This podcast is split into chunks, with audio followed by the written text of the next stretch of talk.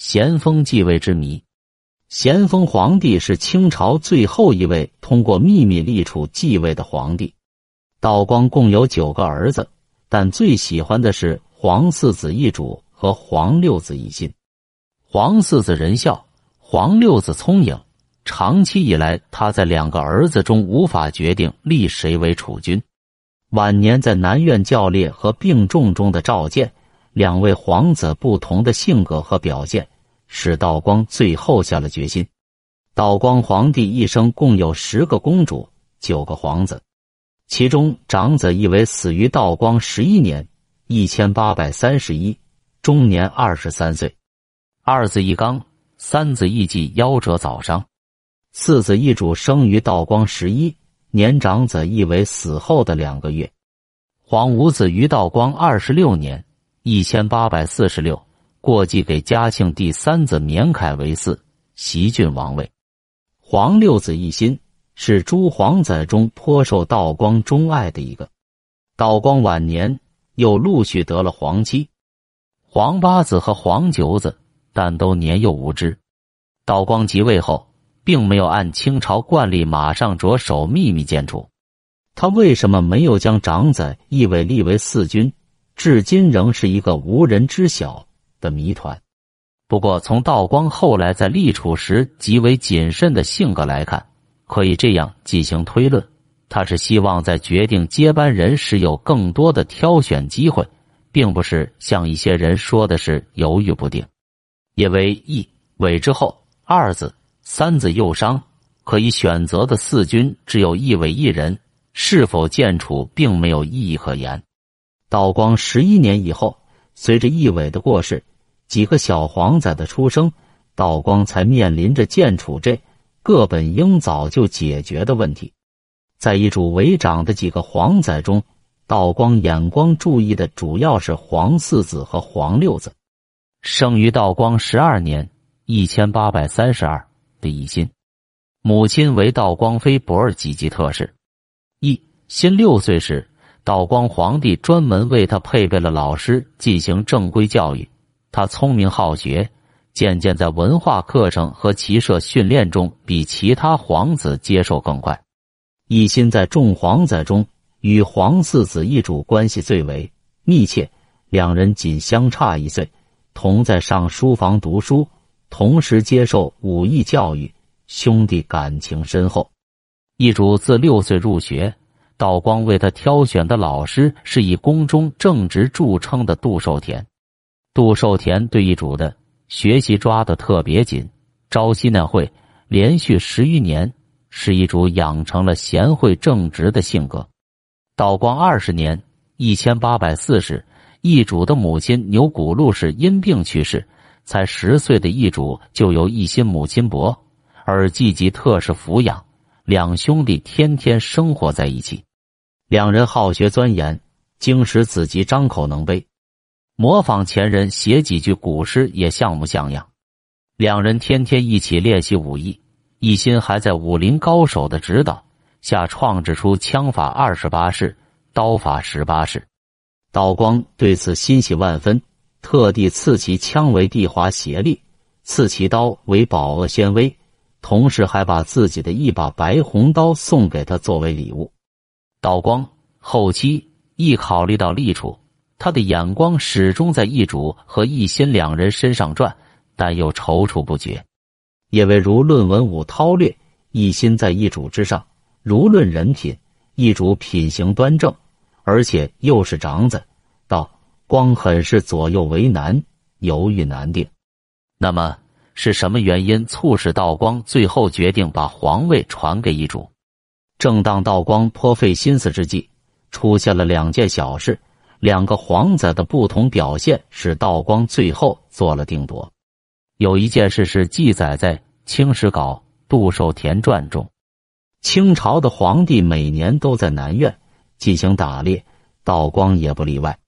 道光晚年的一天，南苑校猎又举行了，道光带了众皇子到南苑骑马奔驰，众皇子也可以借此机会在父皇面前好好表现一番。以显示自己高强的武艺。一心从小擅长刀枪射箭，今天为了在父亲面前展示自己的特长，更是使出浑身解数，勇猛冲突，箭无虚发。校猎结束，各位皇子在道光面前纷纷出示自己的战绩，一心自然是捕获最多，心中不高兴。再看一主，讷讷的站在一旁，两手空空，一箭未发。道光感到十分奇怪，问他到底是怎么一回事。易主答道：“现在是万物苏醒的春天，鸟兽开始繁衍滋育，我不忍心伤害这些生灵，来违反万物的生长规律。”易主的这通话使道光十分高兴，赞叹道：“这些真是皇帝应该讲的话。”一主仁义道德的言论，与道光的传统和标准比较接近。使道光立储的天平明显倒向了一主。另外，又有一则故事，与上面的这件事如同一辙，也谈到了道光是怎样在一主和一心两人中分出高下的。清人笔记说，一主的老师是杜寿田，一心的老师是卓炳田。道光晚年生病时，有一天想召见两位皇子，打算通过最后考察以决定把皇位传给谁。两位皇子也知道已到了最后紧要关头，遂问计于自己的老师：“如果道光问话，应该答些什么？”卓炳田告诉一心说：“如果父皇问你什么事，你就知无不言，言无不尽。”卓炳田这样讲的意图实际上很明显，因为一心人很聪明，反应也快，知识丰富，他可以凭借自己的才华压倒一主。而杜寿田分析了两位皇子的实际情况后，认为皇四子应该扬长避短，用自己的特长来使道光产生好感。他对易主说：“如果你的父皇问起国家时政，你在这方面的智慧才识是远远不能与皇六子相比的。要取胜，只有一个办法，那就是当父皇在谈及自己年老多病，可能不久于帝位时，你什么？”也不用说，只要一个劲的服的流泪，表现出你对父皇的如沐之诚。道光召见时，易主按着老师的话去做了。道光很开心，他认为易主实在太仁孝了，于是决定将皇位传给易主。上面两则故事可能有虚构的成分，如根据《清史稿》，卓炳田实际上并没有仁义心的老师。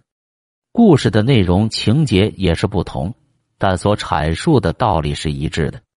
打着仁孝贤惠旗号的皇四子一主，在多次竞争中击败了才智聪颖但急于表现自己的皇六子一心，最后被立为储君。不过，另有一种讲法说，道光最初以立一心为储，但后来又改变了。《清败类钞》中说，道光晚年倦于政事时。就想到要立皇储了。他见皇子中宫王一心最为诚，皇后宠爱，所以打算立他为储。他事先写好了一心的名字，放置在乾清宫正大光明殿匾后。有一个太监在阶下偷偷看着道光写字的样子，见到最后一笔特别长，就怀疑道光写的名字是一心。太监将这件事讲给人家听后。道光立心为储的消息就传开了。道光听到后十分心烦，就把铁盒重新取了下来，更换了一主名字。照这种说法，一主得到皇位完全出于偶然。道光本意是选择一心，因其是外泄，才改立一主。此事的真相，其他史书上没有记载，今天已很难清楚。但一心有宠，且有希望继。立为君，这应是事实。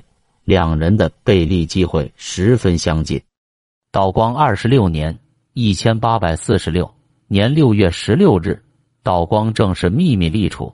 对此，李鹏年先生在《雍正创建秘密立储制度》一文中有详细描述。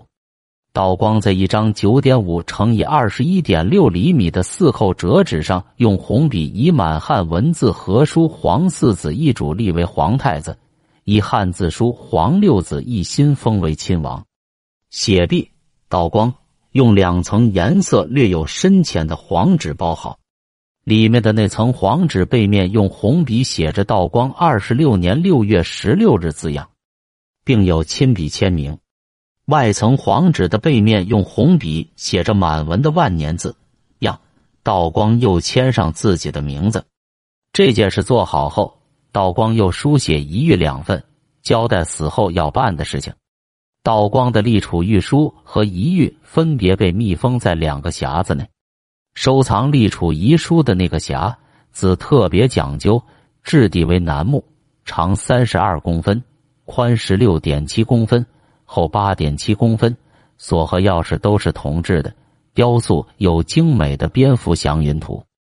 匣的三面起口处均贴有封条，两端封条上有道光亲笔签名。